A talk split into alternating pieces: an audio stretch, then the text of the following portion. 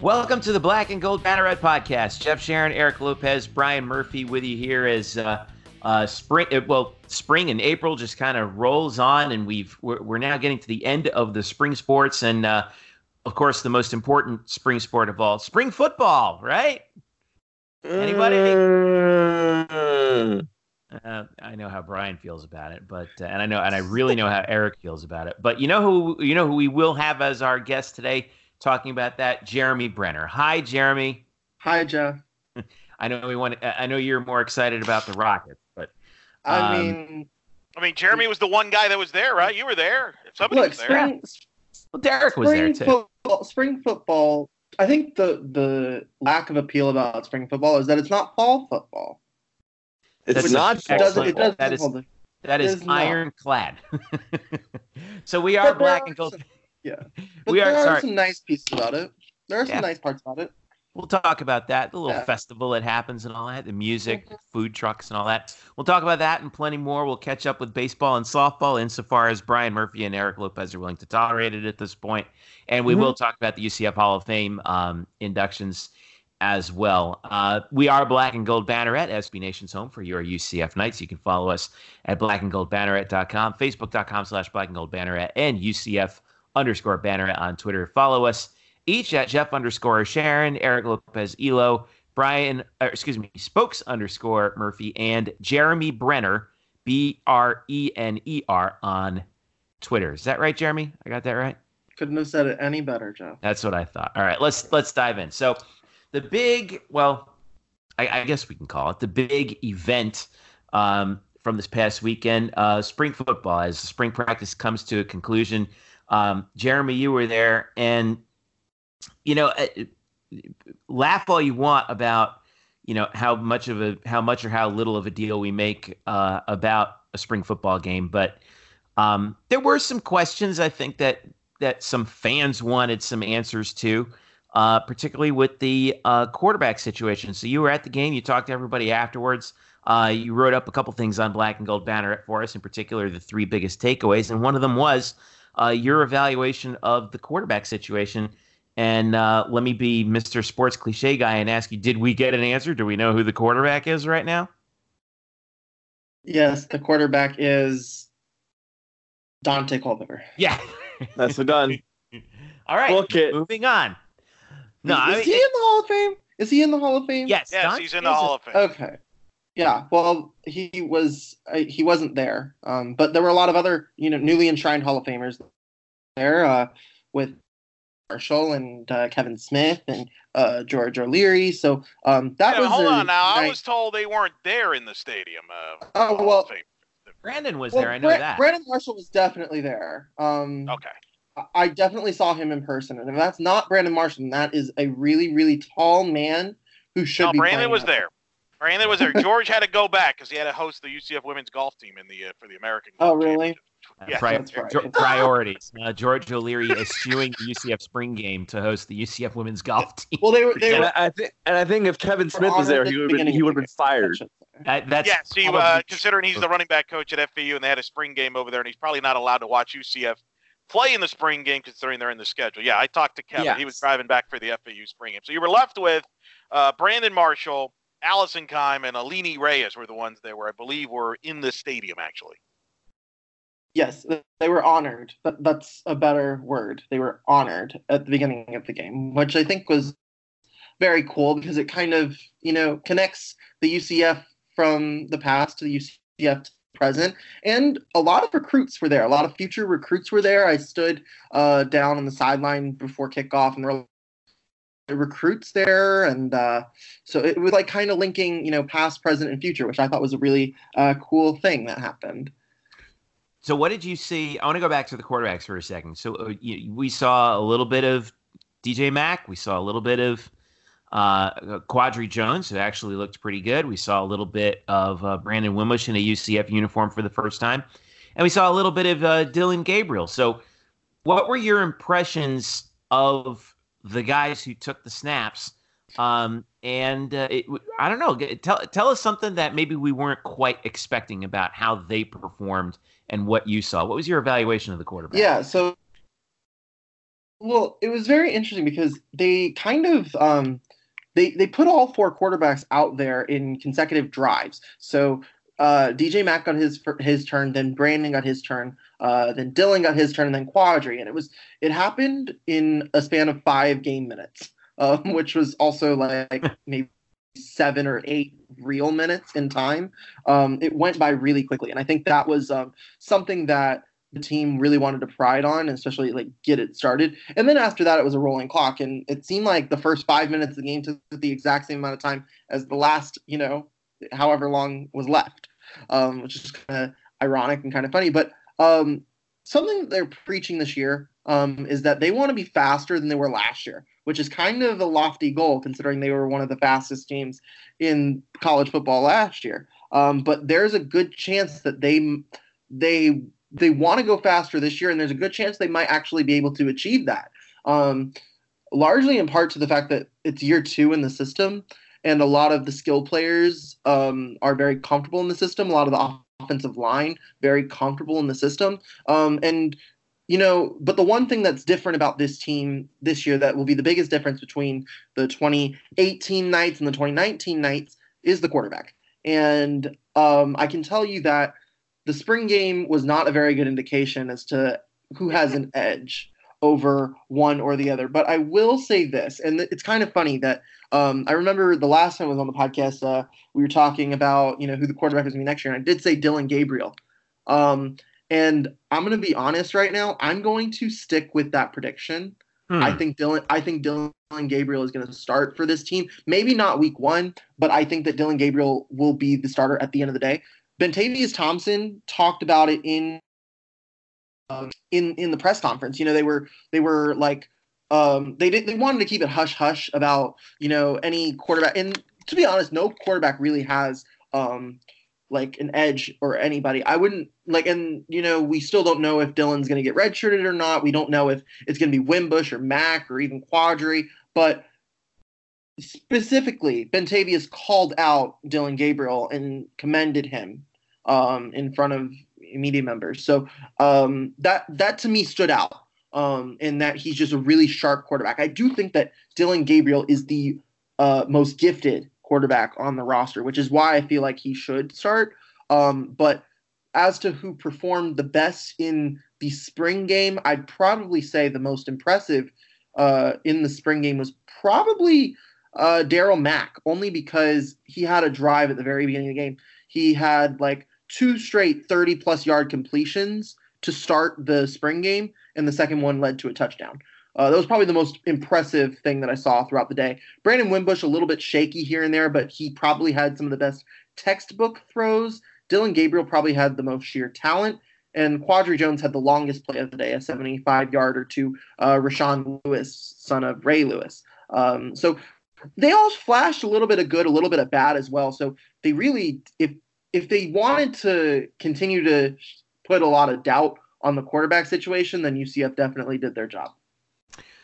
What, what I think is, it feels like you could. I mean, everyone was talking about you know Dillon Gabriel and how good he is. It feels like if you if you somehow put Darriel Mack and um, and uh, and Brandon Wimbush into into a machine that somehow combined the two of them, that would be a really interesting situation too. But um, you know, you mentioned uh, Beno Thompson, who had uh, 100 plus yards in the game. I think that he might be a key to replacing Taj McGowan next year. But uh, aside from the quarter uh, from the quarterbacks and aside from Beno, who else you know kind of stood out uh, amongst the crowd in this uh, in this well glorified practice?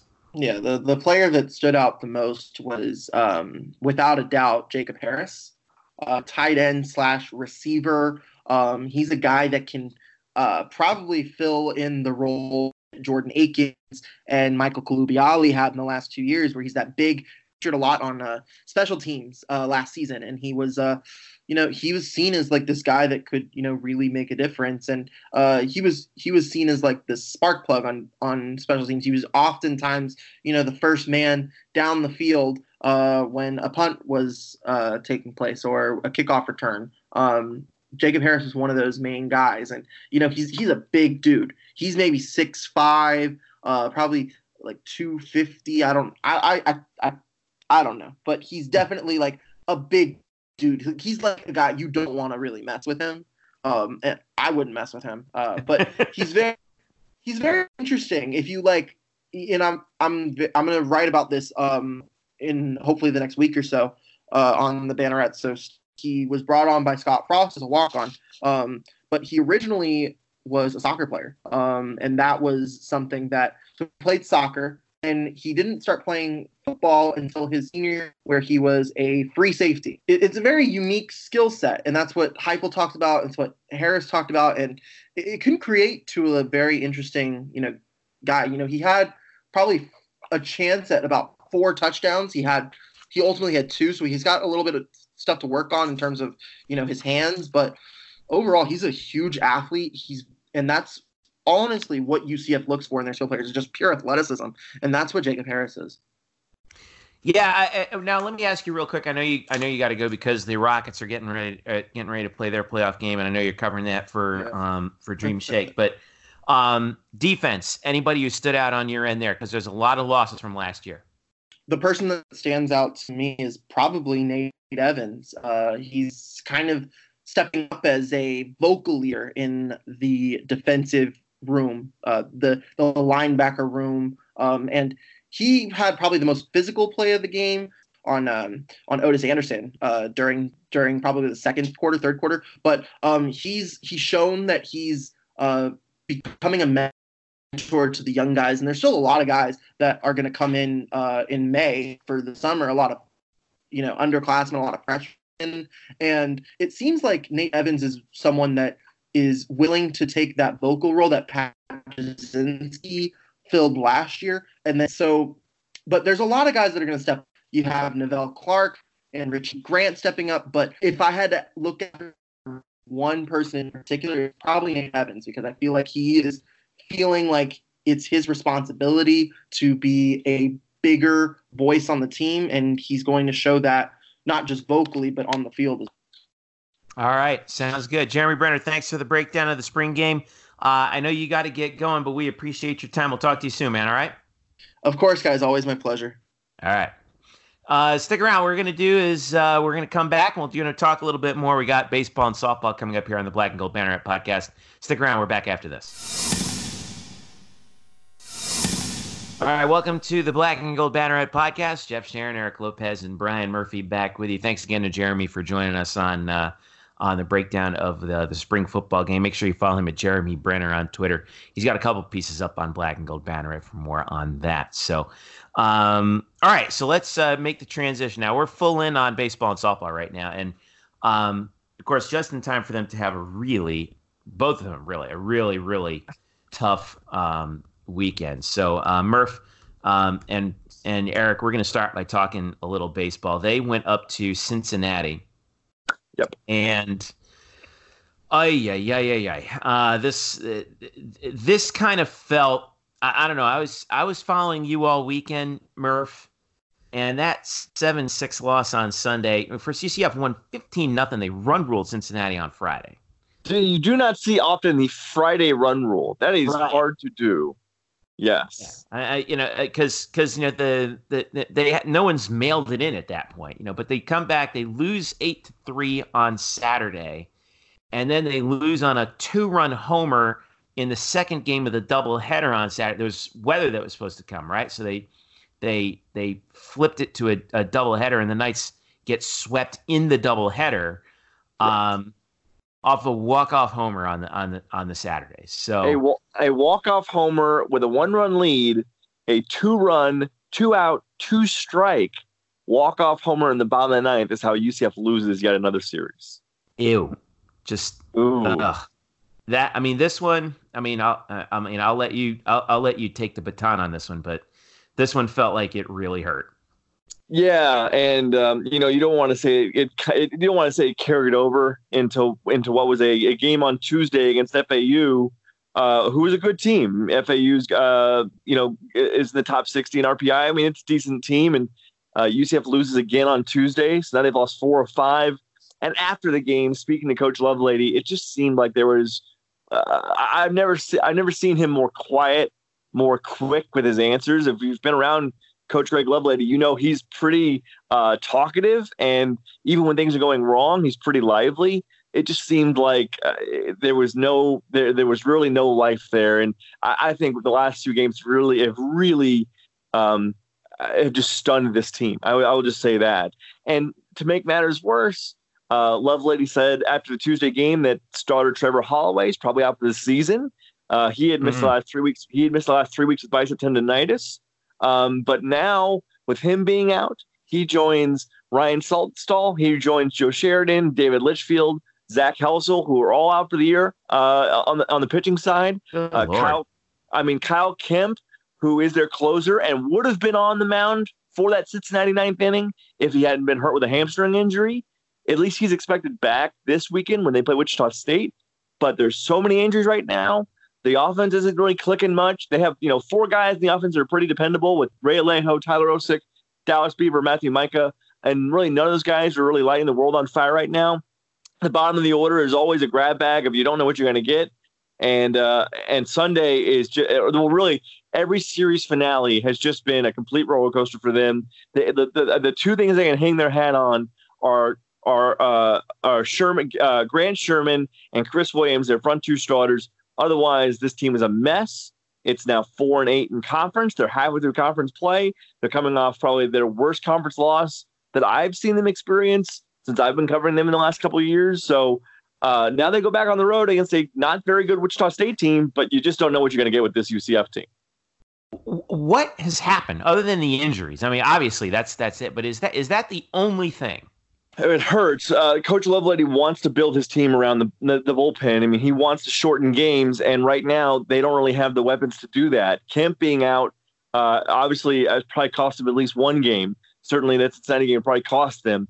Uh, Zach Helsel, who had Tommy John surgery back last month, he was going to be a pretty big part of their seventh, like a seventh inning, eighth inning bridge. And then you've got guys who just have been inconsistent. Uh, Garrett Westbrook has pitched very well. Jack Sinclair hasn't pitched very well. Jalen Whitehead has been up and down. Uh, that bullpen's been just not been very good. And so they're forcing younger guys, guys like Zach Hunsaker. Zach Hunsaker is a freshman whom they probably wanted to redshirt this year, but with all the injuries and all the inconsistent play from other guys, he was forced. He's been forced into action, and he's actually been pretty decent. But he's now he now was on the mound for that Cincinnati game with Kemp out and all the other injuries and kind of the other uh, you know like lesser dependable options, he was the guy they turned to to finish that game out on on Saturday against Cincinnati, and he gave up the home run. And this is a guy again who probably at the start of the year wasn't going to pitch this season. Um, offensively, it's it is basically a lineup that's cut into two, which is the top four are pretty solid with Alejo, Osik, Beaver, and Mika. And then the bottom five through nine, or you know, maybe you can throw Dalton Wingo in there sometimes but six or nine especially they just it just it, you just don't know what you're going to get and mostly it's not much. Um so yeah and it's and then they can't they can't find a way to finish finish out a series. They're always good at winning on friday or saturday because their starting pitching is pretty solid with sherman and williams but they have no way to wrap it up because they really don't have a sunday starter. And when they go bullpen, bullpen by committee that bullpen's just not good enough to give them you know six seven innings of, of decent baseball. So it's a mess. Um and and you know they say they got a lot of games left, but again, we're already halfway through conference play. Uh, time is of the essence. They need to win a series that is so like uh, basic level analysis, but like this team has to show they can really win a, a series. The, the one series they won, which is against USF, they came out of that feeling awful about themselves because they clinched the series on Sunday to finish up a finish up a suspended game the night before but then they lose the Sunday game, the regularly scheduled Sunday game. They lose that game. So yeah, they win the series, but they lose. They leave it on a loss, a loss that was really like mistake filled with a lot of errors and bad pitching. And it was just like even the wins they get, even the series wins they get, what they have won, it feels like a loss. And so uh, the, the attitude around this team isn't great, and they want to keep pre- preaching about being staying positive and keep going forward, but um, this team has just run into a, a bunch of uh, roadblocks and, and just things that are out of their control. Wow. Uh, all right. So that's the good news. Um, but is there, I, I, mean, I'm looking at the RPI. They dropped, I think, was it 12 spots in the RPI? They went from 58th to 70. Oh, um, yeah. over the weekend. They're 22. What's a miracle? What's a miracle is that Baseball America still has them as one of the next four out. Now they're not the first four out. In fact, according to Baseball America and their uh, Wednesday latest projections, they have Florida Atlantic moving up to the first team out as a result of the win against UCF, which Murph saw. UCF is still one of the next four out. So what Well- tells you what that tells you is this is a weak year in the bubble. Uh, Yeah. There's not a lot of there's not a lot of good stuff in that bubble. So if somehow this team were to able to get on a roll, they could sneak into the tournament. But I got to be honest. I'm, I mean, every word that Brian Murphy has said about this baseball team since February has kind of been true. And this team, I, I don't see this turning around. They don't have the bodies to turn it around, right, Murph? And it, at the end of the day, that's the pro. You, you just don't have what it takes to turn this around. I don't think there has, there hasn't been any proof of that, right? They don't. If they get Kemp back, that'll stabilize the back end of the bullpen a little bit. But they they're short on starters. They're short on bridge relievers. They're they're really short on offense. It's really half of an offense at this point. They just don't have the production one through nine, and in their pitching staff to really mount any serious run. They can win a series here or there, but um, this is not. A, this is a pretty mediocre team. This is a very mediocre team because of everything they've got. And I will say, Jeffrey, that RPI drop happened last night or excuse me, Tuesday night. That was only their drop from Tuesday. They were 58 going into that game against FAU. They dropped from 58 to 70 after losing to FAU. Ooh. They dropped they dropped from 33 to 58 after Cincinnati's series loss. So- wait, So- so you're saying that in the span of two nights they dropped from 33rd? In the span, yeah, in the span of in, in the span dropped- of four in the span of four games, they dropped 37 points in the RPI. Whew, man, that's well. I, I guess well, no wonder Love uh, Coach Lovelady was was so I guess for him despondent after that. Like, is there? I don't want to end this on such a sour note. Um, you know, I, I you know from my buddy Sam, but like, geez, Yeah. Um, is there any light at the end of the tunnel here? Wichita State's not very good. Uh, so the Shockers are coming in on a six-game losing streak. Uh, this, although that losing streak was preceded by a winning streak in which they won 11 of 12. So try to figure them out if you can. Uh, Wichita State's pretty good offensively. They have a couple guys uh, with an with an OPS over a thousand. There's no one on UCF that has an OPS over a thousand, and they have and Wichita State has two. However, Wichita State's pitching staff is probably one of the worst, if not the worst, in the American. Uh, they have one starter with more than one start this year. If, if any start with more than one start this year, they have one guy with an ERA with less than that's less than five. So the pitching's pretty bad. It could be a slugfest if guys like uh, Alejo and, and Osik and, and Beaver get going, uh, and if UCF can get some production from the bottom of the order. Um, you know what's really important for this team right now is that they can't afford to lose any games that Grant Sherman and Chris Williams start, especially Sherman because he's been absolutely lights out. That is the one really bright spot about this team right now. Grant Sherman, they're they're they're well for this week, been Thursday night starter, but really he's their ace. He has been fantastic the last for the past month, uh, and Chris Williams has been pretty good up and down, but but you know decent enough. They can't afford to lose the games they start because they're going to probably lose most of the series finale games because they just have no answers um, for those series finale games. Well, hey, 22 and 15, it's going to be a grind. It's going to be a grind, but um, but I mean, the good news is, you know, I, I hate putting it this way, but it's true. They're they're not in last in the conference, and right. that means that they, um, if you're in last place in the league, you don't get an invite to the conference tournament. The only the top eight out of nine go. Right now, that's South Florida. They're two and ten, and at least the Knights are two games ahead of that at four and eight in the conference. And there's still there's still room to sort of uh, build that, uh, you know, put a little breathing room between you and them. But um, And- and it is going to be a grind.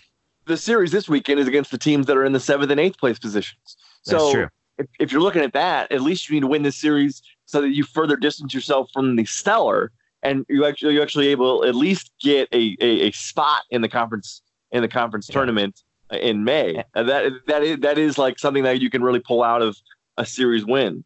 Now, I'm not familiar with Tulane's um, uh, non-conference schedule, but if the if the conference tournament started now, uh, UCF would be in a group with uh, Tulane, who's 25 and 12. UCF's 22 and 15.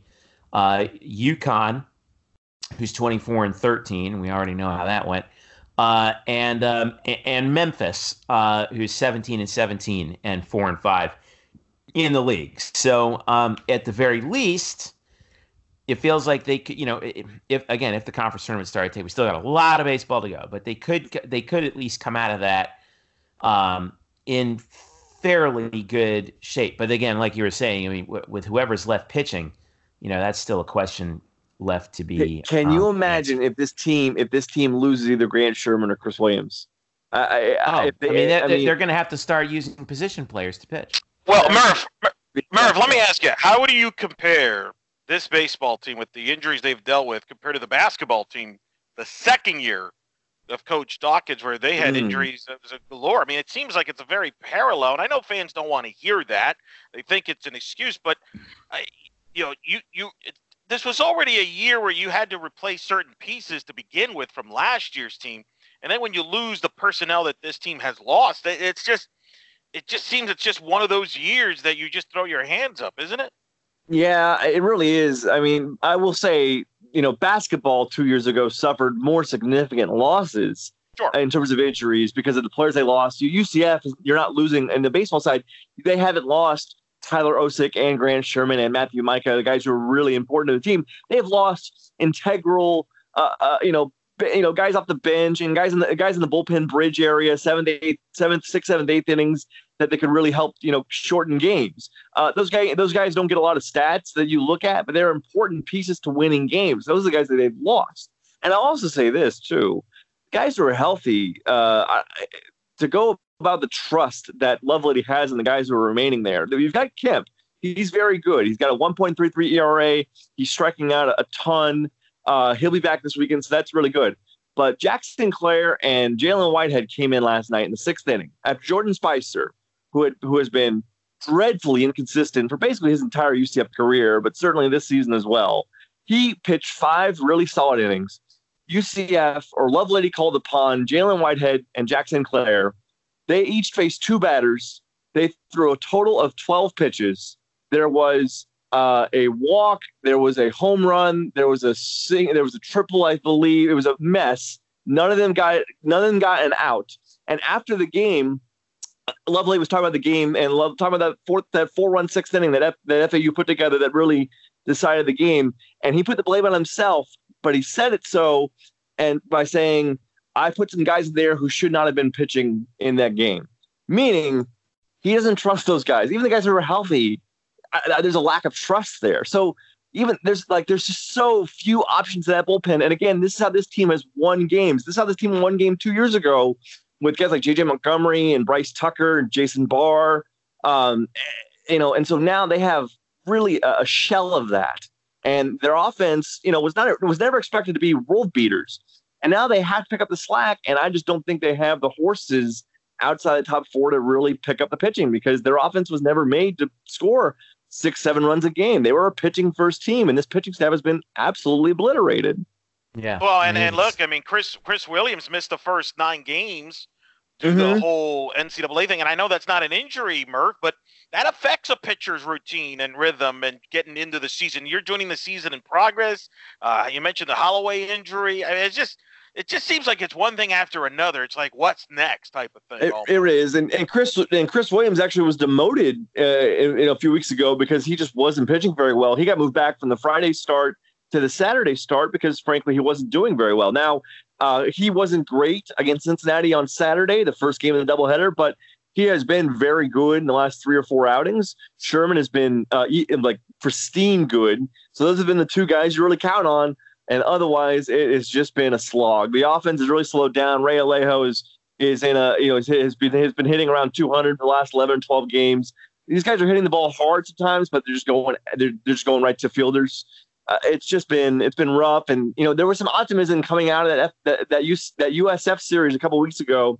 They had won four or five. They had seemed like they had finally turned something around. They had they had gone on the road to beat Jacksonville. They had won their first conference series, and now all of that is lost. And plus, you're adding Holloway to the to the medic list. It, it just feels like this team is um, is searching for something right now, and, and if you could you could possibly see a very ugly weekend at Wichita State, especially for a for a 10:30 local time Saturday finale game. Oh my God! what is it with Wichita State and these bizarre start times? Uh, Thursday, yeah, Thursday, Friday, Saturday, 7, 7, 7 p.m., 7 p.m., and 11.30 a.m.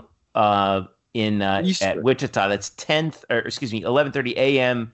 Eastern, and that's 10.30. You said 10.30 a.m. local in Wichita? That's is that right? 10.30, that's 10.30 local, Jeffrey. Do you like do you like baseball with your mimosas? Goodness yeah. gracious. Yeah, why not? Yeah, I mean, you know, yeah, it's a stupid question, but along with my uh, Bailey Bailey's Bailey's coffee, why not? Yeah, let's do it. Um, do it all right, so and then well, you know, they got Bethune Cookman coming in on Tuesday at three. A Tuesday game at three, which is also just sweet. You're going to that, Murph? Nice well, lunch, yeah, lunch. Maybe, yeah. I might be going to lunch and then some baseball. I mean, I like day baseball. Uh, I uh, I gotta figure that out because they advertised that game last night at six o'clock. So I'm not sure if that's a schedule snafu or if there's a disconnect somewhere. I mean, again, even even the promotions department, we're not even sure what's going on. they got everything's a mess. Oh. Well, man, I, I, man, oh, man. I will say this: um, I think the three o'clock might be accurate because I think, and Jeff knows about this having worked there. I believe that is the night that UCF's having their uh, swords awards. You know what I'm talking about? You know the uh, the student athlete awards thing with the swords. Oh. You know, I, I think, don't know that for sure. No, no, I know. That's what I'm telling oh, you. Oh, you know? Okay. Yeah, I well, believe quite, that is yeah, that. quite possibly that might be. That so may I think well they might have moved that up to a day game because they don't want to conflict with the awards. Uh, but I'm just speculating here. For all I know, maybe that is a misprint. Who knows? It's a it's an odd start time nonetheless. So, um, you know, we'll we'll find out eventually. Yeah. Uh, well, um, well, if, yeah, it's if, going to be. If, if UCF baseball SID Ian McDougal is listening to this, yes, I know what the schedule says, but it was advertised at six o'clock p.m. on the video board last night. I'm just saying, someone help a brother out. That's all I want to know. Otherwise, you're just gonna be you're just gonna be stuck there the whole day. And, I'll be there. uh, I'll be there. I'll, I'll, I'll, I'll know. Like the game will start at six, but I won't find that out. So I'll get there like two. I have to kill four hours. Can't wait. They do have this thing called Twitter. They might tweet out what time the game is uh, on that day. Heaven- I'm saying. Heaven forfend. It's- hey guys, you know, uh, is there a baseball game? Anyone want to come out to play now? I could see Murph there. All right. Well, we've got that to wrap up, and then, uh, but yeah, I wanted to uh, talk with uh, Elo about softball here because, well, I don't know, man. It, it, it doesn't feel quite as desperate as baseball, but uh, they're in a slide right now. They've lost let's see, one, two, three, four, five in a row, including getting Yeah. swept in Tampa by by South in Tampa. Florida. It was here. It was here. It Oh, was uh, here. oh, it was okay. I'm sorry.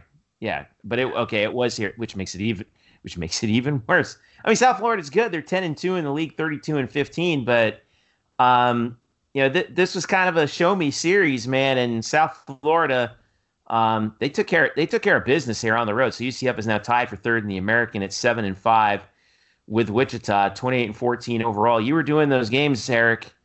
What happened? Well, I know this is very complicated analysis that you only get here on Black and Gold Banneret, but I think Murph can back me on this. If you don't score, you're not going to win. Literally. Thank you You're for that, you Coach Madden. A analysis. Okay. Uh, UCF scored one run in 27 innings that weekend. They played a 13 inning marathon on Friday night, which was a classic. It was Georgina Corrick, Aaliyah White pitched like two two of the best pitchers in the conference in the country. Uh, went toe to toe. Uh, went lengthy to the point where I was at the Hall of Fame ceremony. When that ended, I got back to the complex and it was still in the 10th inning. That's how uh, lengthy it was going. But you know, USF got a two-run homer in the 13th inning and they just uh, you know UCF's offense just struggled all weekend against the USF pitching. One run in 27 innings. If you go back to the Sunday game against Wichita State the week before, it's they have not they had one run in the last 33 innings. Uh, so they've hit a bad time to hit a slump offensively, um, and part of it is not hitting with runners in scoring position. Uh, they had bases loaded and nobody out in the first inning in Sunday's game against USF and didn't and struck out. Uh, they tried to squeeze play and uh, which forced the force out at home plate. And then I believe they struck out at the end of the inning or popped up. I don't remember. I kind of drew a blank at that point. But the point is, they didn't score, uh, and that's the problem. They've had chances. They haven't delivered the big the hit, and they struggled against a very good USF pitching team. We said last week runs would be at a premium, and it was. It wasn't like you know UCF's pitching. It's the complete opposite of what Murph's seen over there in baseball. The pitching's been fine. Uh, they're still among the nation's best in ERA and things like that, but they are struggling offensively and it's not going to get easier because now they got to go to Tulsa this weekend, who's also got good pitching. So they got to figure some things out, how to create some runs uh, for their pitching staff. Uh, eh, but that's really the, the end of the story. If you don't score, you're not going to win, and that's what happened with UCF. Did you feel that they just came face to face with reality here? Because, um, I mean, we know South Florida is a good team, but you know they it, UCF still in the middle of this you know coaching transition. Let's give them credit; they're still 47th in the RPI, but um, I, I mean, if these two match up in the conference championship, uh, in the conference tournament, I should say, at some point, um, is it one of those things where it's like, look, if UCF is able to take this, it's going to be an upset, or do you feel like it, it, these were just three coin flip games at least at this point, and it was just uh, it was just not being timely with the bats? Yeah, I don't think it was like USF was that superior. I, I don't think this was a. They're twenty fourth in the RPI, by the way. I yeah, I mean, like, again, if UCF gets some timely hitting, they you sort of easily won the Friday game. And I believe if they win the Friday game, it's a completely different series. But once they lost that game in 13 innings, and they didn't they didn't get any runs early in the Saturday game, I think what happens is players tend to press, and I think you saw some of that with some of their hitters were pressing, trying to find that hit, trying to you know maybe overthinking it. And uh, you know it's tough. I mean, USF has great pitching. I mean, they've always played low-scoring games. Uh, but I don't think it was a situation where, hey, that team was far superior. Not at all. It's just, unfortunately, they have hit a slump here hitting wise. They've hit the wall, if you will, struggles in their bats. Um, and, you know, they got to figure out a way to score some runs. I, you know, I, this is the part of the schedule where we kind of knew what, what was coming here. You had USF at Tulsa and who hosts Houston. There's two midweeks in between that with FIU and Bethune next weekend. But nine of those games are all against top 50 teams in the RPI. And if you want to be an NCAA tournament team, you got to win some of those games. I felt they need to go five and four, something to that extent. Because uh, you look at UCF's resume, yeah, they got a 47 RPI. They're in the bubble right now, but they have one win right now against the top 50 in the RPI, and that was Ohio State in February. And that's the disappointing thing about the USF game. You know, and I've always said this in softball more so than in baseball. Avoid getting swept, sweep, swept. Because if you take a game from USF this weekend, while that's not great, at least you get a quality win out of that, and it does help your resume. Yeah. You and swept. you only lose the one game too, instead correct, of losing three correct, games right, in the right. standings, right? Correct. And so, but now they have another opportunity. Tulsa's in the 20s, I believe, uh, RPI wise. I think they're 23 or something like that. Um, so this is an opportunity on the road. You can win the series, that's huge for your resume. I think the conference championships out the window now. They're basically uh, three back of USF in the loss column, plus they lose the tiebreaker. I, that's going to be hard to catch up in nine games, but in the conference play. But if they can get some wins here against Tulsa and Houston, they can play themselves back into the NCAA tournament. If they don't, if they continue to struggle, then they're going to be basically win conference tournament mode to get to the tournament or else. And um, you know, it's disappointing because you've really you've had tremendous pitching this year from Aaliyah White uh, who, who's on the top of most of the categories the nation in wins. Uh, ERA, they're they're one of the top teams ERA wise this year. So you would hate to waste that and not make the tournament, but they got to find some consistent offense, and some of the hitters have to start hitting if they want to get to the NCAA tournament, if they want to make some noise in the conference tournament in Houston, and that's and that's that's got to start this weekend against Tulsa. I cannot be. It's very imperative they get going here soon Otherwise, the season could get away from them. And what doesn't make it any easier, you know, you mentioned the conference tournament. You know, at least with UCF baseball, they get into the tournament, they get double elimination to sort of you, you kind of get a, a mulligan at some point if you slip up. But the softball tournament, and you and I have debated this before, single elimination. So if you end up having to get into that situation like you were talking about, Elo, where you have to win the conference tournament, boy, that can get that's uh, you know, you never say never, but the likelihood of that is it really the percentage chances really start to drop at that point. Is that right? Yeah, and then what's frustrating again? I mean, UCF ranks tenth in the country. Tenth in the country. I could just hear Murph right now, just salivating. Tenth in the country in ERA. Tenth. Uh, it's the best they've had from a statistical standpoint since 2015 when they were number one in the country when they had two All Americans in Audis and Turnier, and they obviously won 50 games. So it's a completely different team. But the point is, boy, to have the 10th best ERA in the country and a pitcher that's among the nation's leaders in wins and innings and and and boy, you just you would like to cash in usually because you have a chance to win every game. When with Aaliyah in the circle, you have a chance to win. But if you don't, again, I know I'm not being condescending here at all. I'm not trying. Usually, I am. I'm very sarcastic a lot of times on this program. but this is not one of them. I and swear. on Twitter too, I should add. But anyway, correct. but but I'm not. If you don't score runs, if you don't score more than one run in 27 innings a series, you're not going to win, and that's the problem. Yeah, man, it's it's it's tough. It, it, it that's Murph, maybe uh, Murph, maybe you and now's the time. Maybe maybe Murph, you and Lovelady, and maybe uh, Coach Ball. Maybe we can make a trade. You guys give us a bat. We give you an arm. Maybe. That'd be great. I, I will say, I you know, UCF that that tenth in ERA sounds like UCF baseball last year when they were. I think they were among the top ten in ERA. Yeah. See, I don't have to worry. I, I don't have to worry about that problem now because UCF is only in the top twenty-five in one stat in the nation. I swear to God, this is true. They're in the top 25 in one stat in the entire nation, and it's sacrifice bunts. really? Wow. Really? Now, now they are the, now. Is now there they stat are. where you just don't? Is that the one stat in baseball that you just you look at and you're like, man, I really don't want in this day and age. You know, I really don't want that one. Please, no. I mean, I, the, the team bunts. Like, look, if, if they're if any if any of them are listening to this, I will say, every time they bunt, it makes my skin crawl. I, I really just it really does. It takes the life out of me. I will say they're also ranked. They're also among the top twenty in shutouts, but you're like tied with like thirty other teams at, at like two. So that doesn't really count. That shouldn't count.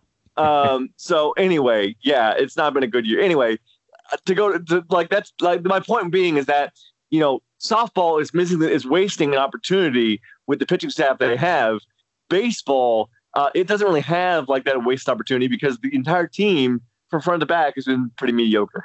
Yeah, yeah. Well, so who should be who should feel worse then, Murph? Is it baseball should feel worse? Should I feel worse? Like, who, I, who should, you know, what, you know, what, you know, Eric. Here's what I'm thinking. With with softball struggling, baseball, you know, struggling. We've talked about basketball, men's basketball's future, uh, which yeah. looks rough. We talked about women's basketball future, where there was a lot of players next year. I swear to God, the most impactful thing on the show might have actually been spring football talk which is nuts. Hello, we got two tennis teams on the verge of making the oh, tournament. Oh my god! Oh, we, here we, we go. Will, well, a segue. segue. We will segue. talk about that, and we will uh, talk a little bit about golf, and we will talk about the UCF Athletics Hall of Fame inductions, which just took place uh, in just a little bit. Stick around. The Black and Gold Banneret podcast is back after this. Welcome back to the show. Jeff Sharon, Eric Lopez, Brian Murphy with you. UCF underscore Banneret is our Twitter handle. That's where you can follow us to get all the latest uh, from UCF sports, including, gentlemen, it's the club, uh, not the club sports, but the country club sports championship weeks uh, here in um, the American. And it started with uh, UCF women's golf. They were in the American Athletic Conference Women's Championship up at Hammock Beach in Palm Coast. Um, they finished in second place Houston, who is ranked number 34 in the country, um, it, it, ran away and hid. They were uh, they were minus 13 as a team. UCF finished in second, but they were 30 strokes back. That's nothing against UCF. This just shows you how good of a week Houston had. Uh, so they get the automatic bid to the NCAA's, and we got to wait to see um, where uh, UCF women's golf goes now uh, for the uh, for the NCAA, assuming that they get uh, an invite to begin with. Um, now, the men's golf championship, I did want to get get everyone a heads up on that. That's in Palm Harbor. It's going to be at Innisbrook, and it's going to be this coming Sunday through Tuesday, April 21st through the 23rd. And we'll be keeping an uh, eye out on that one on the leaderboard for you on our Twitter account at UCF underscore um, banneret. But congrats to uh, head coach Emily Marin of UCF Women's Golf, leading them to a um, second place finish in the conference, and also the individual players. Elizabeth Moon, who is ranked 81st in the country, she finished in second, two strokes back of the individual medalist winner. That was Leonie Harm, also of Houston. Uh, she's ranked 10th in the country, by the way. She finished at minus eight uh, over the three round um, tournament. So, congratulations to uh, Liz. Also, Maria Balcazar finished in the top 12. She finished tied for 12th at five over. Um, so, that's, uh, so hey, second place for uh, the team event, second place for the individual event. Uh, not that bad. And we got men's golf championship coming up. All right, tennis. It's championship week for tennis, Eric Lopez, and the uh, women's tournament got underway uh, today. In fact, now UCF had the bye to Thursday, so they will play Thursday uh, at noon in the quarterfinals against Memphis, who beat two, who beat uh, Temple in the eight nine matchup, uh, four to nothing. Uh, UCF at noon. By the way, the tennis championships are here in Orlando at the USTA National Campus down by Lake Nona, and they will take place at well, not the exact same time, but coinciding with the men's tennis championship, which starts to, which actually starts tomorrow with the first round um, with uh, two matches: UConn versus Temple, SMU versus ECU. Uh, UCF is the one seed coming in, and they will play the winner of SMU and ECU on Friday. So, uh, how about UCF tennis here, Eric Lopez? They are uh, the one seed uh, in both the men's and the women's. Let me ask you this: Which team do you think has the better shot to win the uh, to uh, has which team has the better shot to win the conference overall? They're both one seeds. Who would you be surprised by the most if they if they if they uh, if they flame out? I would kind of go with the women's as the more uh, right because the men's has USF, which is always a powerhouse in men's tennis, yeah. uh, things like that. Whereas the women's been kind of rock solid all year round. The men's kind of been streaking down the stretch. By the way, we are on the verge of history here because both the men's and the women are pretty much going to be in the NCAA tournament uh, for the together in the same year, which I don't think has ever happened before. I'm not going to say for sure because I don't. I just know that women's didn't hadn't made it la- uh, until 2002 up until last year, and it's and you know this, Jeff, because you covered tennis for a while. It's not like the two tennis programs were powerhouses, but um, both sides are in great shape. I'm, there's a site called College Tennis Ranks.com. I know Murph's bookmarking it as we speak, because uh, they yeah. they have in, they have NCAA projections, folks. Yeah, nothing like I got NCAA. It. You got it? I yeah, I got it. it. up. All right. And men's so, tennis and women's tennis are both going to be in. Yeah. Uh, I'm looking at the I'm looking at the women's. It, it's it's it's like a database. It takes a second to populate here. Um, yep. It's fancy. Yeah, they are projecting. Uh, let's see, uh, UCF. Uh, they're looking at uh, you know projected rank 25th, so they're expecting them to get uh, uh so 25th in the country. Um, yeah, I mean, uh, they're, they're, it's looking pretty good for and that's good because, like, for example, the cut line they have a projections where they do a cut line, uh, mm-hmm. where they do a cut line on who's going to be left out, and usually, and you know, they follow it based on ranking, so it's pretty accurate. It's like 99.9% accurate. So like the cut line, for example, on the women's side is like 42 RPI ranking, basically, or 42 ranking. And you just mentioned where the women's are at at 25. And then the men's projections for the NCAA tournament bubble, uh, as I look at this, I mean, this is just, and they're and they take into 27th, you know, right? Or they're currently 28. They're projected to be 27. And the bubble is like 42. Like LSU right now is the last team projected to be in in men's tennis at 42, for example. So the point is, both the men and the women are going to be in the tournament. That is a remarkable achievement and story that is the most underplayed uh, UCF story. And I get it. Everybody's like, well, who cares about tennis? You know, but we should start huge, caring about tennis as a fan base because I mean, this was a huge project, and and this is the most impressive thing that Danny White has done in his career at UCF. I know you know he gets a lot of the hoopla with the football hires, and I get the importance and all that, but he turned a tennis two tennis programs. First of all, uh, that I don't know, Jeff. You describe it. You cover it because I want to be respectful to the previous coaches, and, and it wasn't their fault. It was just let's let's say they were they were under invested. they were practicing. the, they were playing in rec centers, right? Yeah, the, At a rec, the, basically. the the programs were were not invested in very much by the university. I will say right. that. and they have moved to where they're playing in this beautiful Not the facility. fault of the coaches.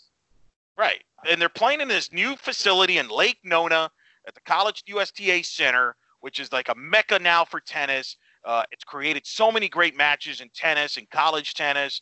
Uh, there's going to be even world, professional world team tennis teams are going to be playing there now as well. There's actually an Orlando franchise there. If you want to, uh, if you want to get your tickets there, the Orlando Storm, I think it's called or whatever, uh, for the world team tennis. But the point is, you got UCF men's and women's tennis there playing at home, and they're both going to make the tournament. They're both going to be perennial NCAA tournament teams in a facility that's going to host the conference championships this weekend again for the second time, I think, in three years. And it's a home that's going to be home to the NCAA championships here in a couple of years as well. And Danny White kind of saw the vision in this. We were, I'll never forget when I was shocked when he hired John Roddick out of Oklahoma. It's incredible. Uh, people were stunned. It shocked the entire tennis landscape. And he made him the, the director of tennis. And then give John Roddick credit because he hired Brian Konecko, the women's tennis coach. Mm-hmm. Unbelievable. So this is going to be fun to watch. Uh, the next couple. Are we going weeks out there this two teams- weekend? Are we going out I- there? You know, I I would like I to. feel like we I feel like we talk about this every week on the podcast. When are we do. going to go I out ha- there? I have listen. I have a day. Listen, the the Drive Shack is out there, right? On Friday. yes. Let's go on Friday, and then we'll hang out at the Drive Shack, and we'll have a good time. I can't go Why not? because I have a play to go to. I have have a magic. I have a magic uh, playoff game to cover. See- By the way, Jeff, You if you look at see the what radar, happens, people. Do Hold you on, hold see on. what happens? hold on, Jeffrey, we're doing you a favor because I'm shocked that you didn't know this as a as a weather guy yourself here. Uh, the is not looking good Friday. Let's just say that. You know it's bad when the Orlando Magic send you an email and say, "Hey, might be a good idea to come out early here since the weather's not going to be very good. What are they? What are they saying? It's going to be Like a 100 percent chance of rain with like winds of 20 miles an hour." So it's going to be it's possible severe weather. Oh, fantastic! All right, that's exactly. We may not. I have a feeling that the tennis schedule might get pushed back into Saturday, Sunday finish. You might be right. Well, we might have uh, we might have two championships decided uh, on Sunday. How fun would that be? Yeah, it'd be good. That would be a lot of fun. It's it's been it's been fun seeing UCF get some um, play on the national airwaves on the tennis channel, both the men's and the women's teams this year. Um, with the uh, by the way, you can follow the uh, tennis championships live on uh, theamerican.org. They will be uh, broadcasting those tennis those te- uh, those tennis matches from the uh, USTA national uh, camp uh, from the USTA national campus on the American Digital Network. Plus the um, men's final will be Sunday. is scheduled for Sunday at noon. The women's final is scheduled for uh, is scheduled for Saturday at three. But like you were saying, Eric, they've got those two semifinals scheduled for Friday at three p.m. Uh, I'm looking at the forecast, and they might not get that in. Uh, Fifty percent Yeah. chance of showers at that point. So, uh, yeah, I, I would not be surprised one bit if they either move those up into the morning, uh, Right. and try and get them done early, uh, so that they can keep to the schedule, or do they just push everything back a day? I know they really don't want to do that because of the because of the travel expenses and all, but um, I don't know. It's going to be a tough call for the American to make, but uh, either way, plenty of tennis to be had down at the USTA complex. Let's take a quick break. We'll be right back. Now, uh, last and uh, last but far from least, probably our favorite event of the year, uh, the UCF Athletics Hall of Fame inductions. It's been four years since they since we've done this. I was at the last one along with you, Eric. I couldn't make it this time. You were there. Um, congrats once again to the uh, six inductees: Drew Butera, whose uh, whose father Sal was there to induct him because Drew um, obviously is working uh, in Major League Baseball uh, as a catcher. Uh, in uh, or actually, I think he's still at Albuquerque. Is that right, Brian? He just got been called up. up, Jeff. Yeah, Oh, he got Jeffrey. called up. Oh, That's okay, right, brother. good. It's a big All right. leaguer. I didn't see that. Offici- Drew Butera is officially a 10-year major leaguer. He's a, oh my! he's a, he's a ten year guy, but he's not a five. He's not a 10-5 guy. Unfortunately, No, I don't think so. No, But- because he's not with one team. But he's he has now been a part of a major league team for, For a 10 decade. seasons. Um, in addition to that, uh, our good friend Allison Trella, the former Allison Kime, uh, also another good friend of ours from uh, from long time when I actually when I was doing video work at UCF, uh, Aline Reis, uh, was inducted as well. And then three names in football uh, obviously, Brandon Marshall, Kevin Smith, and George O'Leary. Uh, you know, we talked to Ali, we talked to um, Kevin, we talked to Aline. Uh, and we got some, and actually, Eric, you were uh, fortunate enough uh, as you were there to uh, get some sound from uh, from each of those guys. But first, just tell us about the the ceremony itself, because I was at the 2015 one. Um, it was it was a lot of fun to see. It, it was a lot of it was really great to see everybody there, everybody who was there at once celebrating these new inductees. How was this one different, and what was it like for those of us who didn't see many of the highlights? It was definitely bigger than 2015. They, they, it was in the DoubleTree Hotel in the ballroom there, much more space than the, the Alumni Center where you and I were at right. four years ago. So, like, I was able to get a seat, um, and it was comfortable because there was a lot of people there and it was really a blast because it's probably the only event that I can think of where you could have the past and the present of UCF and even to some extent the future all there in one place. I mean, here I am and I'm watching, you know, because they the way they do it, they, they you know they have all the the Hall of Famers there. There's past Hall of Famers that make the trip. Then you got current people at UCF, like for example, uh, you know, you have Josh Heupel there talking to George O'Leary, for example. You have Amanda Cromwell. Was there. Yeah, McKenzie Milton was there. Uh, there was Amanda Cromwell made the trip because of Aline Reis. So you had her there, but you also had Tiffany Roberts uh, Sahaydak there. Um, you had Todd Dagenais there. It was just a cool thing to see the present of UCF and the past of UCF kind of mingle uh, a little bit and really being honored. And I got to give credit to John Kavatic and so and a lot of people behind the scenes on that I could tell you in talking to all of the inductees, they were very happy, felt very welcome, uh, and very appreciative of everything there, uh, what they've done there. And it was a cool event. Marc Daniels emceed it. Uh, they did the video packages there. They didn't do uh, an introduction speaker. You know how Jeff last year, uh, four years ago, they would have people like yeah. Mike Tipner would inductee. They they kind of skipped that.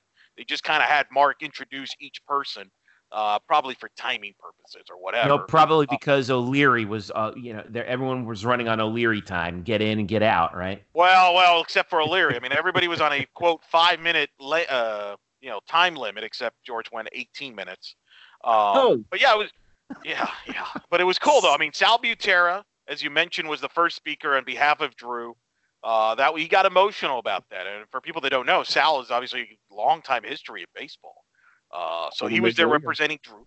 Uh, yeah, exactly. And, and, then Allison spoke. She got emotional there. Uh, she was there with her family. Stephanie Best was there uh, as well to see her get it inducted.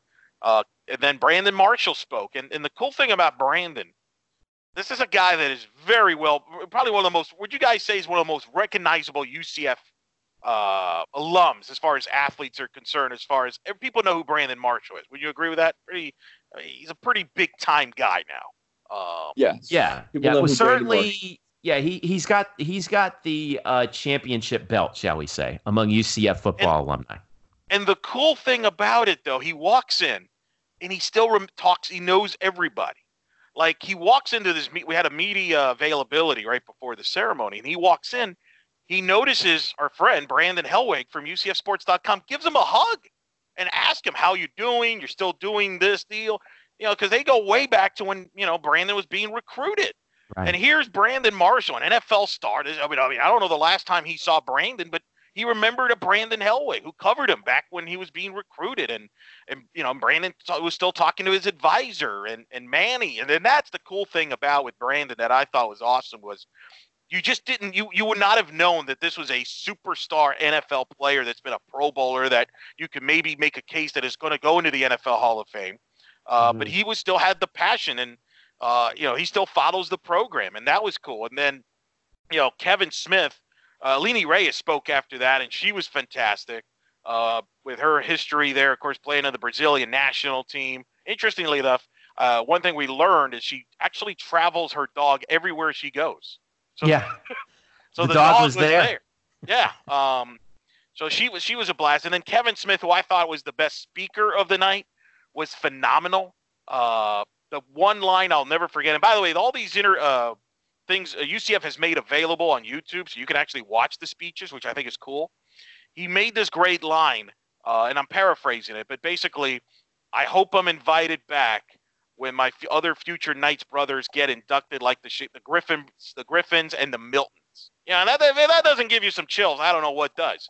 Um, that was hmm. awesome, and and the guy is fantastic. Um, and then obviously George wrapped things up with being George being George, you know, talking for about 18 minutes. Unscripted. poking a little fun at people, like, you know, because Brandon Marshall mentioned on his speech about how they his roommates and his former players, and there was a female roommate. And so when George came up, he's like, well, I didn't know about a female roommate. I would have known. I took the lessons there. You know, so he, he uh, teased him a little bit. Oh, he told Danny White, like, Danny, I know we got financial issues, but you know these plaques could be bigger. You know, so George was typical George, but uh, but he was appreciative of as well, and that was the cool thing about the whole night was that everybody uh we just got to hear some of the bets of all time, and you then you see these coaches there like Josh Heupel talking to George and things like that. Uh, it was a cool night. Uh, I like this night a lot. Interestingly, Danny White, who spoke at this, made reference to the fact that looks like this is they're going to try and make this now a yearly thing. This is now going to be a yearly thing here, guys. So we might be having a Hall of Fame every year during the spring. I hope. I really hope so. I, I don't know how many they plan on inducting each time but I right. really do hope that they make it a yearly thing because it should be a yearly thing. Um, and I know that now that now that they if if that's true and they are making that commitment to make it an annual event, um, that's a wonderful way to sort of celebrate sort of a second homecoming. I think uh, afterwards. So, um, so I yeah, I, I, I, think that's a very, uh, very good, good job by, um, by uh, by Danny White if that's going to happen, and it'll give us a chance to actually talk. You know, build up to that and maybe see who else gets nominated. I wonder how. I wonder when the nomination process opens up. Well, I'll tell you, hopefully they do it. Yeah, hopefully they could give it more time and things like that. It's plus our content, all our content, Black yeah. Eagle will not be. We'll, we'll, we'll just bring that back up. Um, because I do have content farms, think, baby. I think if, if you look at next year, some early kind of you know little guesses for next year. You know, Kevin Smith made reference to Josh Sitton, who just retired from the NFL. Yeah. Uh, recently, could he be in the mix for a Hall of Fame induction next year from a football standpoint? Um, I think Amanda Cromwell, who was ironically there, uh, I think could be one of the front runners for to get in next year. Because uh, I think you're going to see some run of women's soccer players uh, make the Hall of Fame here in the next few years. So, uh, does a basketball player make it? That's going to be an interesting question. I mean, obviously, a lot of people are asking about Jermaine Taylor, but remember, there, there's certain criteria you have to make. One of them being you have to have your degree, and if you don't have your degree, you're not eligible. And I think that's kind of what's Jermaine's situation. Otherwise, he would have been in. Uh, but it's going to be fascinating to see how this evolves because I know you've talked about this. The the long term plan is they're going to have a Hall of Fame building, right? Now, did they uh, confirm? Now that well, I was going to ask you that. Did they, did anyone actually confirm that there was going to be a physical Hall of Fame? Uh, no, but I think it's been implied. So I think okay. it's kind of like let's wait till this thing is we we once it's, we know this thing is like good to go, we'll you know we'll promote it big. Because what I've heard is it is going to exist in that building that they're putting up between the the Nicholson Fieldhouse and the Wayne Densch Center. That it's going to sort of be like an athletics office hub, and don't quote me on this. I heard that it would be like on the first floor. Seems to me like it would be like there would be like some sort of grand entryway with with that there, right? So um, with the plaques there. So, but I don't know 100% for sure. I hope hopefully somebody from UCF Athletics, if you're listening, just hit us up and just make sure about that because I because I, I think that it should. Yeah, I mean you never know these buildings that they that everything changes, right? But um, yeah, it should be it, it should be a place that people can go to. And if it's in that place, then that means people can visit uh, visit it on game days, walking up to the stadium, which would be kind of cool. Yeah, no, I think it'd be cool. And um, you know, another couple of notes: Allison was uh, honored on Saturday at the softball game. They unveiled the banner with the number ten in the left uh, field foul pole area, right next to the Stephanie Best number three. Uh, she was uh, inducted there in softball there, and then her, as we mentioned earlier, her and uh, Aline Reis and Brandon Marshall were uh, honored before the spring game. George was not there, as I mentioned. I'm not being funny. He actually did drive back home and actually hosted. I believe it was the women's golf team because I guess they Correct. were they were participating in the well, championships they were in, nearby where he's living. Yeah, yeah, yeah. Because so he used to live in Ponce Inlet, I know, and and he sold that house, and I think he lives in he lives in Palm Coast now.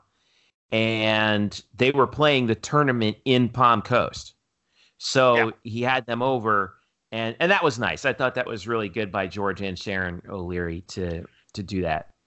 George did say that he will uh, plans on attending more football games. He is not a good fan on TV. He says he calls too many timeouts when he's watching the games on TV, and uh, he was a big endorser of Josh Heupel. As a matter of fact, here in the media availability here, George talks about the job that Josh Heupel did last year, and uh, maybe deserve more credit. Here's George O'Leary from the media availability at the Hall of Fame ceremony about Josh Heupel. Well, Josh, very mature guy, and obviously he's been there, done it, and you know, well organized practice, and uh, and uh, he moves the field well, and that's what I look at. Are they are they practicing? You know, what, what are they getting done? And and uh, I'm very happy with him, and I, I, think it was a very good choice by Danny to to select him as the coach. And uh, great season last year, tough under those circumstances going in, following undefeated season, and uh, I, I thought he held up very well and did an outstanding job. And that was George O'Leary. And he actually mentioned Heupel in the ceremony there where he was trying to like, hey, Josh, I want you to commit to the program. And then Josh followed up with, I agree with you, coach. The plaques are too small. So it was a pretty funny line. Um, but it was interesting because George has said he's been to a Josh Heupel practice and things. So I feel like I feel like Josh Heupel has probably kind of opened the doors to George here a little bit, uh, you know, without kind of uh, speculating too much. But you know that that was very interesting, kind of some of the interesting dialogue that you would get uh, from George there, and then of course Kevin Smith. You know that you know Kevin Smith obviously being inducted is obviously the FAU running back coach. UCF's going to play at FAU seven o'clock kick, by the way. Uh, Kevin talked about playing UCF and what happened last year. Here was his Kevin Smith's thoughts on the UCF FAU game. We got to play better.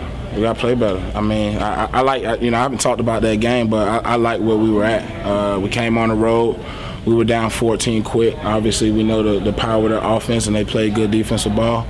We went on a 17-0 run, uh, and, and in that stadium with those fans that I'm well aware of, uh, you have to capitalize. And one thing you can't do is get a ball to them uh, with that offense, and that's what we did. And they show why they, you know, why UCF is UCF. So, bottom line, when we get them this year in our house, we just got to play better, and obviously, it's going to come down to talent and coaching. So, we're excited that was Kevin Smith uh, thoughts there on the FAU game, and you know, it was interesting hearing Kevin answer that question about he kind of knew what to expect. Uh, they dug themselves a hole. He liked where they were when they scored those 17 straight points. He thought they hung in there, and he just felt they gave him too many chances. But he feels that you know, they got a chance if they play better and coach better. But he's it was an interesting answers that Kevin gave there about that football game last year. He felt pretty good about it, and I think he feels good going into this year. Yeah. Um, we also heard. I, I did see. You know what was fun was I saw. Um, uh, we saw McKenzie Milton there, um, yep. and he was glad handing um, with everybody. I, I want to go back to Brandon real quick because there seemed to be like a little bit of an element of finality to it, but he's he says he's not done yet, right? Correct. He kind of left the door open because they asked him about it, like, "Hey, you know, are you gonna hang out?" He's like, "Ah, we'll see. I don't know. I think I still got something left in me." So he kind of teased it as a left it open there a little bit. He's obviously putting a word out for the mental health because obviously he had to deal with that. Yeah, uh, that was a big case there. But you know, he was just excited uh, and about UCF being back at UCF, and he still follows UCF as he talked about here in the clip we'll play. He talked about the the success that UCF has and it's how it's grown. Surprised, uh, but I am a little shocked that it happened so fast. Right, like, I mean, it's Florida. You know, we, we're a talented state in all sports, uh, boys and girls. So I'm not surprised. Um, but that just says a lot to what the guys before us have done. You know, going back to Coach Cruz, going back to Jimmy Frizzell, Doug Gabriel, and Daunte Culpepper, and Coach Beckton, uh, Richard Jefferson. You can go on and on and on. Uh, Asante Samuels, Elton. I already said Elton. Um, so what those guys were able to do, you know, they gave us the opportunity to be the first to go to a bowl game, right? And then, you know, being national champions now uh, is just, it's just uh, remarkable.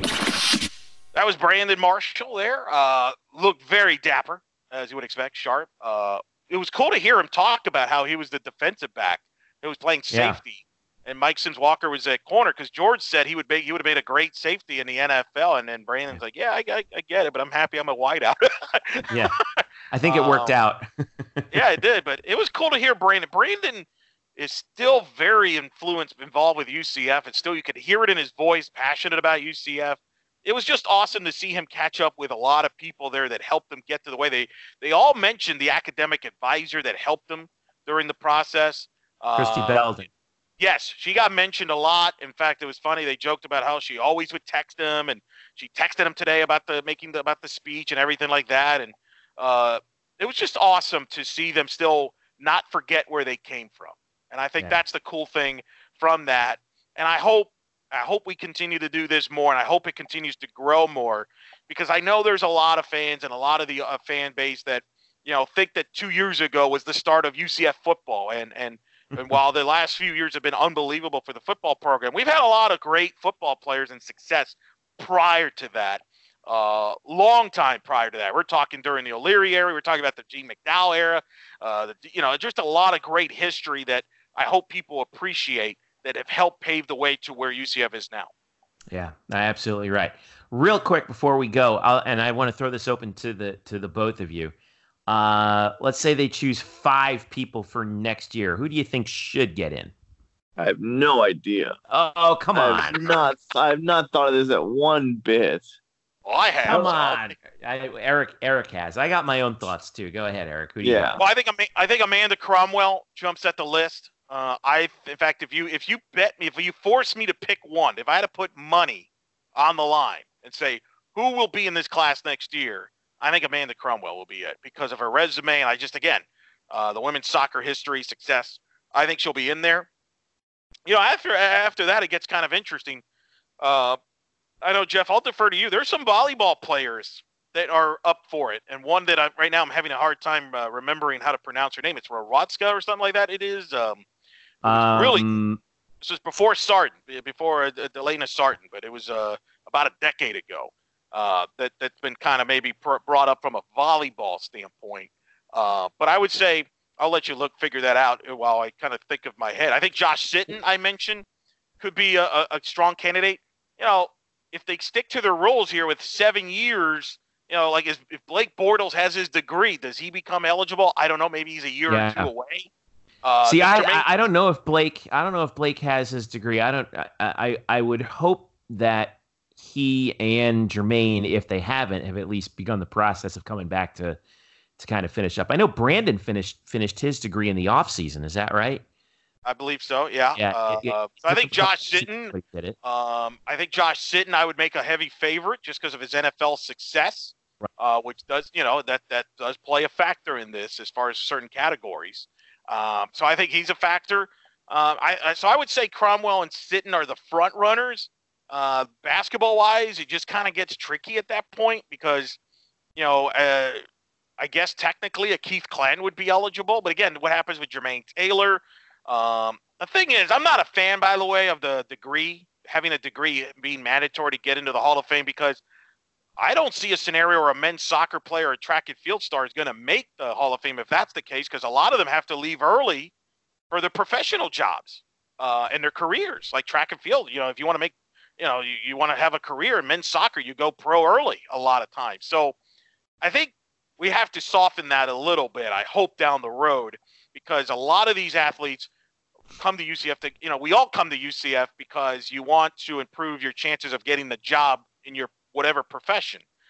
Well, what if that profession makes basically has you leaving early and you don't finish your degree? I, I don't think that's fair. I, I, I, I get it. I get it. Like if you, it's because it's a university's athletic department Hall of Fame, and if the university's message is you want to come here, excel in your sport, and be set for the rest of your life education wise, because that's why you're there. If they're selling that ideal, then I totally get it. And it also provides the incentive of, hey, you know, it, it, doesn't mean you're ineligible. Just come back and get your de- finish off your degree. There's a number of different ways you can do that in the offseason, as Brandon Marshall has.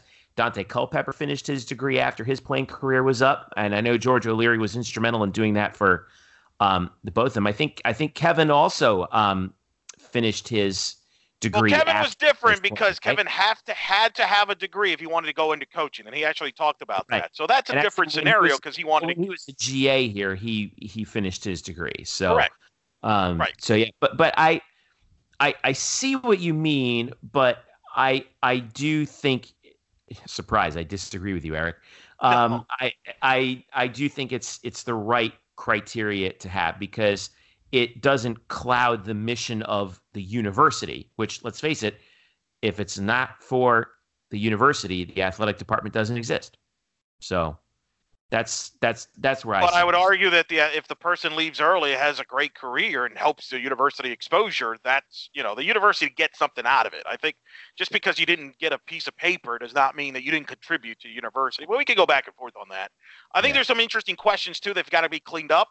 That will now will be interesting. For example, the Gene McDowell situation. I think the that fel- yeah, uh huh. That's the Does that situation get cleared up? Do they get rid of the felony rule where if you have a felony, uh, because that's why he's not in there, is because of his felony? Because I guess what he lied under oath or supposedly, or is Yeah, proven to whole be thing that actually ended up ended up costing him his career at UCF. correct. That So that's a hot topic. Does that change? Do we see a Jay Bergman down the road get in? Uh, I think Clay Timpner is probably the next guy. If you want to look at baseball, could be the next guy that gets in, possibly, or maybe a Chris Duffy or Shane Brown. I could see one of those three getting in next year in baseball. I, I you know, what our mutual friend. I think the good news about this, if it's every year, that's going to help the case of people like Janae Shinhoster from Mhm. softball that maybe has been looked over because of two icons and Best and Kime, maybe overshadowed. By having this every year, now you can maybe look back at her resume instead of like, oh, four years from now we forgot because we have all these other softball people. So I think Shinhoster's in the mix, maybe a Natalie Land's in the mix from a softball standpoint. Uh, so those are some of the names that I think will be kind of discussed in uh, next year. But if I had to bet two money, uh, two guarantees is probably two people I would say would be uh, Amanda Cromwell and I would say uh, Josh Sit. I'm if going all in on my I'm going all in on my old school. I think that I think that one of the things that is happening is if they're going annual, that the old school guys, I think that helps out their case because now I- it was like you talked about before that if they were doing it every other year, that could lock some people out. Um, because of because of the the classes that are coming in. But I'm still in. I'm still all in for uh, for Darren Slack.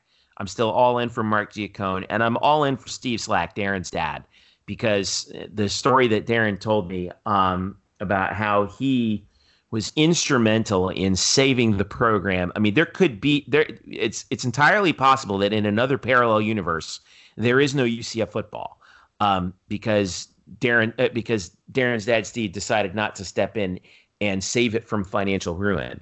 Um, and that's key. Like that that's that to me, you know, looking back at the history of it, that's the fork in the road moment for UCF's football program as a in terms of its existence is was what he was able to do with the gate crashers in the 80s and and saving UCF from the spectacular amount of debt that it was in at that time. In in 80s terms, it was a lot of money. So um, and he can get in as a contributor. I think Darren deserves to get in as a player. I think Mark deserves to get in as a player. Um, and um, I agree with you on a, on Amanda. I think she's going to get in.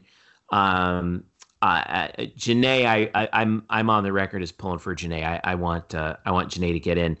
Um, and uh, you know, after that, I think it really does get um, get get pretty uh, interesting. I'll give you Um, another sleeper name. Latavius Murray could be a guy yeah, that let's take sneaks in could with, be in. Yeah, with his NFL career. I think his last year at UCF was like 2012, so I think he'll be eligible by next year. Mhm. Um, and I would assume he has his degree. I know we've seen him around. Uh, I could see Latavius being a factor there uh, from a football standpoint because I, I think there's always going to be a, a football or two. And I do think if this is an annual thing, that's going to help the cases of some of the old timers because, and I don't think you're going to have five members every year. Maybe you will, but if you are, then that's going to help guys like you. You know, maybe maybe you do something where you make sure there's a couple, two, a couple from the Olympic sports, maybe you, maybe one from an old era, and then the new era. I mean, you could. There's a lot of different ways to do it. cool. All right. Uh, so we have some recap. I know, I know, Eric, you have a recap of that that's going on the site.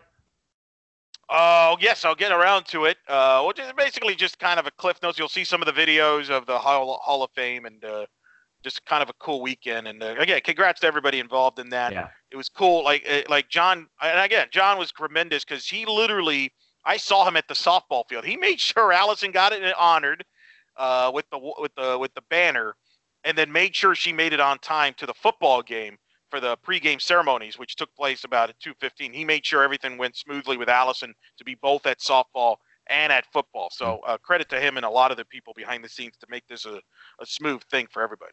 Yeah. No, amen to that. Amen to that. All right, let's wrap this thing up. Um, Murph, uh, well, you're going to be following this baseball team as it uh, as it tries to Yay! slog on through, man. It's uh, but what else you got coming Not up? going I to know that- Wichita though, for the record. He's not going to I'm not going to No. Wichita. I mean, I mean, I would certainly be going to Clearwater next month, but other than that, I do not see myself uh, going on any baseball road trips in the near future. Um, I, other than that, boy, it sure is thin out here, isn't it? um, we're, we are entering, we are getting close to the summer. Certainly, the weather out here in Orlando says spring is about to die, and uh, and thus we're gonna we're gonna have to really. What do we what did we do last summer for content, Jeffrey? I forgot. It's all a blur. Oh, wait, well, the podcasts were all. Uh, we didn't write that much, but remember, we're only, have to do like one post a day now. So the podcasts were all the uh, the summer sessions. Yo, so that's we're gonna have to right. We do interviews. on that, right? Yeah. So How anybody, about, how about, how about I, I how about I go a three month a three month a three month warning on this? I'm trying to get a press pass for a late August Tampa Bay Rays game that'll feature the Seattle Mariners, which will hopefully have both Jason Bradford and Dylan Moore on the Mariners roster at the time. it's called for- Murph. It's called summer sessions, not fall sessions. You have to It's remember. August, Jeffrey. August is in the summer. And so Hey, Murph, hopefully, remember, I gave you the heads up. UCF football is at Pittsburgh the uh, two days earlier. The Mariners will be in Pittsburgh. So let's talk. Let's talk about this for one second. How cool! It, I'm definitely doing this. If this is possible. The day before, the day before UCF plays Pittsburgh in football at Pitt, the Mariners play the Pirates two days, in PNC. two days earlier, two days earlier. It's a Thursday matinee. Oh, that's gonna be tougher for me. I thought it was a Friday game. Saturday game. Uh, Yeah. We'll see. But there's a, Uh, yeah. I don't know about that anymore. See now, now I'm. I don't know if I want to be in Pittsburgh for four days. now you're out, right? now now now I'm now I'm second guessing. Now I need to go now I need to go sell the tickets I just bought to a Mariners Pirates game. Come on, Did you really buy tickets? No, I did not buy tickets. Oh, it's a okay, joke, thank. Eric. Oh goodness! I know. Ah. I believe everything you would have said. I would have believed. I would have not have been shocked if you bought. You would have been the one person I would not have been shocked if you bought tickets this advance. I, I No, no, no. I I mean, I was definitely all in. If that if that Pittsburgh game was on a Friday, I definitely would have been. It was a it's a twelve thirty five start Thursday afternoon. Mariners Pirates. I've yet to be at PNC Park, which is one maybe the most beautiful park in baseball. Um, uh, so anyway, this has nothing to do with anything, much less anything to do with UCF, much less anything to do with UCF. But uh, I wanted to let you all know that I might be going to Pittsburgh for a baseball game in September. So there's that. Fabulous. That's. I mean, that is uh, UCF put that on the related. It's Google right, you know, for people that are going to make the trip. It's yeah, it's UCF like it's UCF tangential. It's yeah, it's, it's sort of somewhat related. Elo, By the way- you, yeah. Since we had the, like a forty minute conversation about the Hall of Fame there, as you were listing off names about teams that are going in the Hall, uh, guys who would go in the Hall of Fame or, or UCF athletes who go in the Hall of Fame. My problem is I don't know what the standard is for like how good you have to be to be in the Hall of Fame, and I think we saw this year's like it's not so much about what you did for UCF. Like Brandon Marshall was a was a very good player who had one like outstanding season and really more like one outstanding bowl game against Nevada. He gets into the Hall of Fame because he's he's a borderline NFL Hall of Famer. Oh yeah, he he got So- in on a separate, but that's a separate category. See, they they have two different categories. So, like for example, Kevin Smith, Allison, and Aline got in based on their UCF careers, whereas Mm-hmm. and George for that matter, whereas Brandon and Drew got in under, and I forget what it's called. The name it's called some fancy word it's called, but it's called basically Distinguished What- Knights or something like that. Right, something to that extent where you've done all, beyond UCF, beyond because you know obviously I've got a lot of questions about Butera, but let's face it. I mean, take it for what it's worth. There has not been a UCF baseball player that has had a more successful Major League Baseball career than Drew Butera. He is the most recognizable baseball player. Uh, I Oh, know people make fun of that. That's fair. Make people. He's played a decade in Major League Baseball, which I don't care who you are. That's impressive. I mean, you I can mean- speak to this. per- I mean, that's impressive. It's amazing because he literally has a career OPS of 558, Ah, and he's played 10 years in the major league. Look, I'm not making no. Look at I, Murph look, casting aspersions on Drew I'm Butera at the ca- very end of this podcast. God knows, God, God knows that Drew Butera is almost this close to taking out a restraining order on me because I stalk him everywhere he goes. Literally, I stalked to him. the in- Hall of Fame. He just assumed you were here. I stalked him on both coasts, gentlemen. I went to a sporting goods store when he was on the Dodgers for an autograph session that Drew Butera held in Los Angeles, and I stalked him when he came down here for the Rays game uh, against the Royals last year. I am literally Drew Butera's like ghostwriter at this point. Uh, but it is amazing that he has lasted 10 years in the league. That tells you what defense and framing will do for you.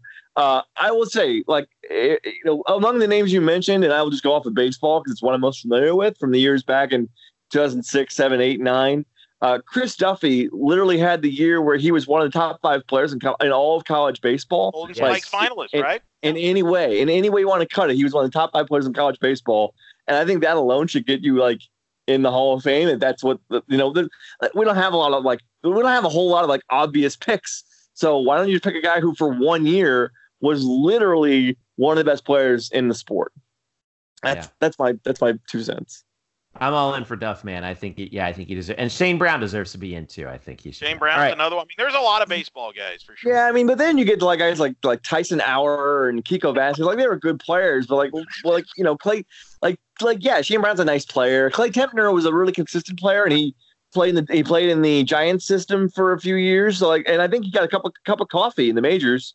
Um, yeah, that that that's like that. If that's your baseline for a Hall of Famer, I, guess I'm not really familiar with it, so I want to sort of set up the conversation as much as I can. It really, it really, what, what really hurt me was that nine year stretch from 2009 to 2016, where uh, I really was about 3,000 miles separated from this entire university. Well, my, my, my advice would be then, Murph, next weekend when the UCF is hosting Memphis, you and our good friend Trace, you sit next to each other. Instead of watching the actual current product, you guys should come up with the baseball list Ooh, of who should be future Hall of Famers. How about that? That- Hello, that- everyone. Trace. we'll, def- we'll definitely do that. We will talk about we will talk about better days like UCF baseball in 2004. Man. All right. Let's wrap. Um, Elo, you said uh, uh, it, this. By the way, I have. a- I'm making a prediction here. This is going to be the summer of Elo on blackandgoldbanneret.com It is? because Probably. we have a bunch. I I have in the hopper a bunch of story ideas that I just. Yeah, it, it's it's right in your wheelhouse, man. I, I want to. We're talking about like all time teams that I got that I got talking about Ooh. uh, like your all-time UCF softball starting nine. Uh, you know, uh, Hopefully, it doesn't UC involve any me, me breaking news of softball coaches leaving, but you know, like, um, last year be listen, Woj, s- that- y- k- keep it positive around here. We we need we we need some consistency. Um, the you know uh, what else? Like all-time UCF basketball starting five, I think would be a fun one to take a look at. Um, Like- uh, yeah, got we got a Bannies of coming out too soon here. Bannies are going to be coming out soon, and uh, I think we're competition. around May. So, um, so that's going to be fun. So we got a lot of stuff that's going to be coming up for you here on the Black and Gold Banneret podcast as we wrap things up. Don't forget to fin- to follow us at blackandgoldbanneret.com, uh, UCF underscore banneret on Twitter, and Facebook.com slash Black and Gold Banneret. And thanks also to uh, Jeremy Brener. Follow him at Jeremy Brener on Yeah, he'll Twitter. be tweeting a lot of rocket stuff for this week. I Like know, I'll be tweeting a lot of we need- magic stuff from the Magic put a game. Rockets filter on Jeremy's Twitter feed because it, obviously he does a lot of work with the SB Nation Houston Rockets site, and he's really proud of that. He does an outstanding job with that, by the way. But, uh, um, but hey, listen, like I mean, this is Orlando, man. We we gotta we gotta we gotta focus on the Magic here, and at least during the Eastern Conference. I'll be there enjoy Friday and it. Sunday night, baby. There we go. Enjoy, enjoy, enjoy your five game series. Oh. Ow. I- Brother. Hey, that's two paychecks I'm getting. All right, let's get. That's give right. Just extend, it, That's right. just extend it to six so I can get three. That's all, man. You know. that, man. All right, for Eric and Brian, I'm Jeff. Thanks for listening. This has been the Black Banneret podcast. We'll catch you next week.